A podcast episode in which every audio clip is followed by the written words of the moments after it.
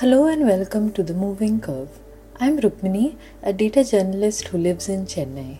Every night on this mini cast, I consider one question around the novel coronavirus epidemic in India. Tonight I'm considering this question Will India's test and contain strategy work, or do we need to move into the treatment phase? It's day 84 of the novel coronavirus epidemic in India, and we are reporting 21,700 cases with 686 deaths.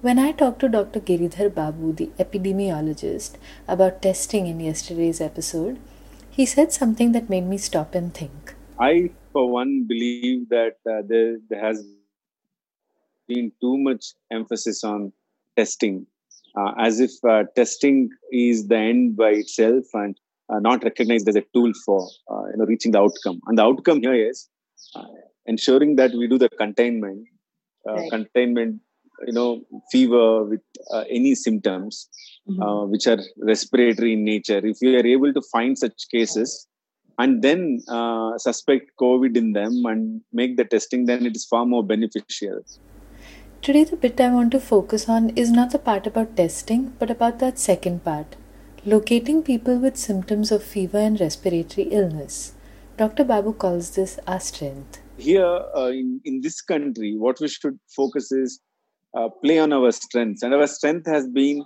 using syndromic approach for identifying cases and then treating it. We have done that for polio by uh, following a syndromic approach for acute paralysis surveillance. We have done that for uh, uh, sexually transmitted infections in, and its control. Right. and so it's not difficult in terms of doing it this syndromic approach that Dr. Babu mentions is a term most closely associated with the identification and treatment of sexually transmitted diseases. In 1991, against the backdrop of the HIV/AIDS epidemic, the World Health Organization published guidelines for the clinical management of sexually transmitted diseases. The most common approach until then was what is called the etiological approach, which is to do a laboratory test on a suspected case and then follow a course of treatment. This approach is resource intensive, requiring trained laboratory technicians, availability of lab supplies, and in some cases, expensive specialized equipment. Even as I say it, the similarities with RT PCR tests in the current time is obvious. Anyway, so the WHO came out with a second alternative set of guidelines for low income settings, which it called the syndromic approach. In this approach, diagnosis is based on the identification of syndromes which are combinations of the symptoms the patient reports and the signs the healthcare provider observes. A key feature of this was the use of humble flowcharts. The recommended treatments are effective for all the diseases that could cause the identified syndrome. There have been revisions in the WHO's 1991 guidelines for STD specifically, but India considers the syndromic approach as being key to its successes with polio and HIV. And in the absence of enough testing capacity right now, some argue that that's the way we should be going right now too. I can see why this looks like an attractive option. Fevers and coughs were the two most commonly reported short term illnesses in the India Human Development Survey in 2011 12. 17% of people reported that they had a fever and 12.6% a cough in the previous month. But the poor were least likely to seek care. The syndromic approach would ideally bring healthcare to all people with symptoms from a cough and fever upwards, of course, along a sliding scale of seriousness. It could also destigmatize the disease by bringing everyone with similar symptoms to the notice of healthcare workers.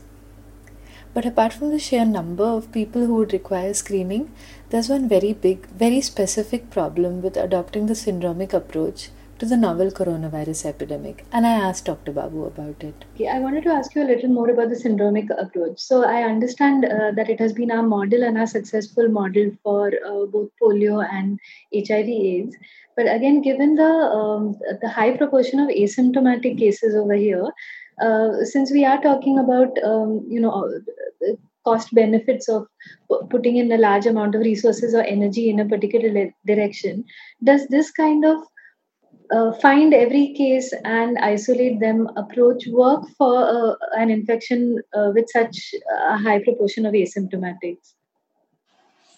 That's an excellent question. So now, what uh, the assumption here is whether you find a case of fever with other uh, respiratory symptoms either reported at the hospital or in the community, and then you start your testing. Uh, this scenario doesn't change whether you do in the hospital or in the community setting.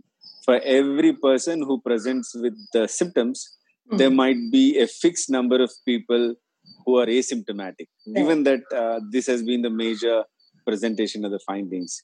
However, you can't do anything with the asymptomatic in the sense that you can't do large scale testing for 1.3 billion people for the next so many months every now and then to yeah. establish. So when you do seroprevalence surveys, you will come to know what is the extent of infection, as I said earlier.